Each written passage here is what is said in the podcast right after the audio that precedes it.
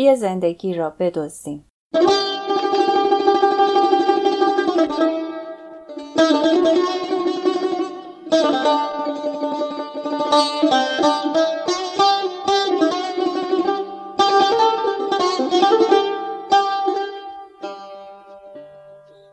سبد کوچکی از روزهای سفید در دستش بود و کوله سیاه و بزرگ روی دوشش. رنگ زرد تند شالش توی ذوق می‌زد. یک ربعی بود که جلوی ویترین ایستاده بود. چشمهای سیاه و گردش به جای کتابها به داخل مغازه خیره مانده بود. بین ردیف کتابها چشم میگرداند و به مشتریها و ما نگاه می‌کرد. چند بار از بالای مانیتور دم صندوق نگاهش کردم. سی و چند ساله به نظر می آمد. رفتم سمت احمدی. روی نوک پا بلند شده بود و با یک گچ کوچک شده نارنجی روی تخت سیاه بالای ردیف کتاب های پرفروش سعی می کرد اسم هر پنج کتاب این ماه را جا بدهد. زیر گوشش گفتم فکر کنم امروز روز توست ها. بر جور به تو خیره مانده. ریز خنده ای زدم. با تنظیف نمدار که روی میز کوچک فلزی که باقی مانده ناهار حاج خدا رویش بود جلوی مانتو و آستینهایم را تکاندم. ساعت دیواری که سه تا صدا کرد صدای زنگوله های بالای در ورودی خبر داد که کسی وارد شده است. مثل همیشه بلند از ته فروشگاه داد زدم. خوش آمدید. در خدمتم. هیچ صدایی جز صدای فشرده شدن کف لاستیکی کتانی ورزشی به کف پارکت شنیده نشد. با گام های آرام و کمی استرس خودم را رساندم به میز بزرگ وسط که زن جوان آمده بود جلوی آن. آب دهنم را قورت دادم. دستم را بردم سمت صورتم و مغنم را مرتب کردم. گفتم بله بفرمایید امری داشتید؟ سبد گل را گذاشت روی منشه انواع داروین و کولهاش را روی زانویش که بالا آورده بود گذاشت و از جیب آن یک دفترچه کوچک با جلد آبی و برگه های کهنه شده درآورد کش شور شده دورش را بیرون کشید و بین برگه ها یک صفحه را باز کرد و دوباره پرسید شما سال 94 مهر ما هم اینجا بودید؟ حس کردم باید کمی فکر کنم.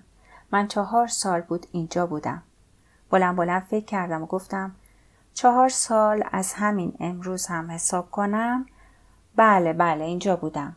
مشکل پیش آمده عزیزم.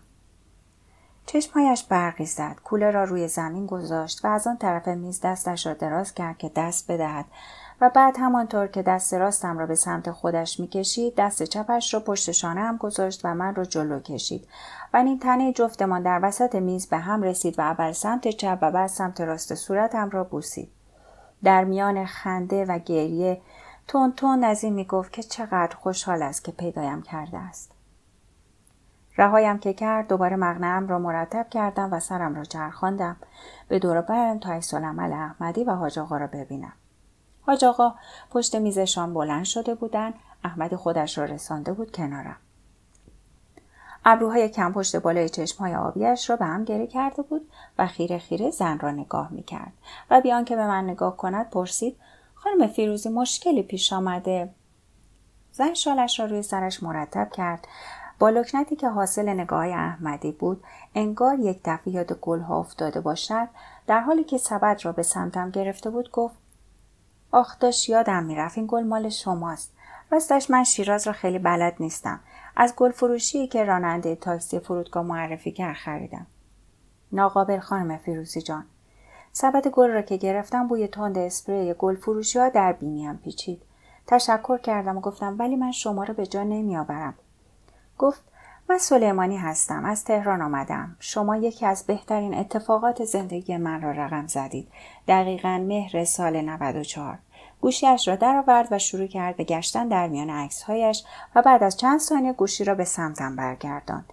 یک برگه کوچک روی یک کادو که روی آن نوشته شده بود. تولدت مبارک. از طرف حسین و سارا. عزیزم دوستت داریم. دستخط من بود. نگاهم را از گوشی گرفتم و در حالی که کمی ابروهایم برای دقت کردن در عکس در هم رفته بود با انگشت دست راست عکس را نشان دادم و گفتم این دستخط من است اما دست شما چه می کند؟ 25 مهر 94 تولد همسرم بود. آمده بود شیراز معموریت. قبل از آمدن دعوای سختی کرده بودیم ولی پسرم اصرار داشت باید برای بابا کادوی تولد بخریم بین همه گزینه ها صبح 25 دقیقا در فاصله استراحت بین دو زنگ مدرسه روی گوشی دنبال یک کتاب فروشی در شیراز گشتم و هر کدام که زنگ زدم بر نداشت تا بالاخره شما گوشی را برداشتید. گفتم کتابی از مولانا می‌خواهم. یک کتاب مرغوب. حتما یک نسخه معتبر باشد. می‌دانستم که محمود خوب شعر می‌داند و عاشق مصنوی معنوی است. کوله سنگین را از زمین کند و روی دوشش گذاشت. یک دستمال از جیبش بیرون آورد و اشکها و بعداب بینیش را پاک کرد. شست تومان شد. پول کادوها را هم هر کاری کردم نگرفتید. پول پیک هم همینطور. یادتان هست؟ دلم می‌خواست به جای از ماجرا برسد که دیگر بغز نداشته باشد و صدایش صاف و آرام شود. آقای ده خدا با یک لیوان آب به سمتش آمد. احمدی هم یک صندلی سفید پلاستیکی از پشت پیشخان بیرون آورده بود و گذاشت تا بنشیند. لیوان را با دستهای لرزانش به سمت لبهای نازکش برد. چند تار مویی که تک تک موهای نقره‌ای شده بینشان برق می‌زد را پشت گوشش گذاشت. و جلوی صندلی نشست و لبه های جلوی مانتویش را روی زانیش کشید. گفتم خانم سلیمانی عزیز این کار یک وظیفه است. این همه زحمت کشیدید شرمنده هم کردید. نگاهش رفت تا ردیف کتاب های ادبیات و با انگشت یک کتاب را نشان داد و گفت فکر کنم همین بود. درست است؟ لبخند کمجانی روی صورتش آمد ولی خیلی زود آن هم رفت و ادامه داد. یک حادثه رانندگی همان روز از ما گرفتش. از تهران تا شیراز تمام راه را گریه کردم و آرزو می کردم کاش وقتی از من میپرسیدی چیزی روی هدیهتان بنویسم یک جمله بهتر می گفتم. رویش را به سمتم چرخاند و گفت یادتان هست پرسیدید چیزی بنویسم روی هدیهتان رفتم پایین پایش و روی زمین زانو زدم و دستش را گرفتم و گفتم بله یادم آمد از شما پرسیدم و شما مکس کردید و گفتید بنویسید تولدت مبارک. بعد دوباره گفتید بنویسید از طرف سارا و حسین. ولی حس کردم باید بنویسم و زیرش اضافه کردم. دوستت داریم عزیزم. دست راستش را روی شانم گذاشت. پیشانیش را روی سرم تکیه داد و گفت من برای همان حس خوب شماست اینجا هستم. اگر این را نمی نوشتید تا ابد حسرت به دل من و حسین می ماند که چرا فرصت گفتن این جمله را برای همیشه از دست دادیم و شروع کرد به گریه.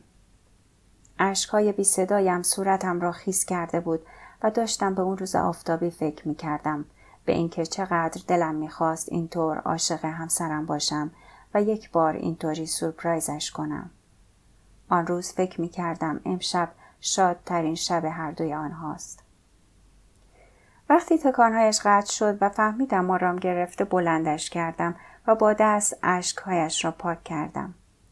گفت یک مدتی است که بیرون ایستادم سرم را تکان دادم و گفتم دیدمتان آن روزی که این عکس را روی گوشیش پیدا کردیم به خودم قول دادم در اولین فرصت بیایم ببینمت دستش را روی زانویش گذاشت و بلند شد و گفت ساعت پنج پرواز دارم. نگاهی به همه کتاب فروشی کرد.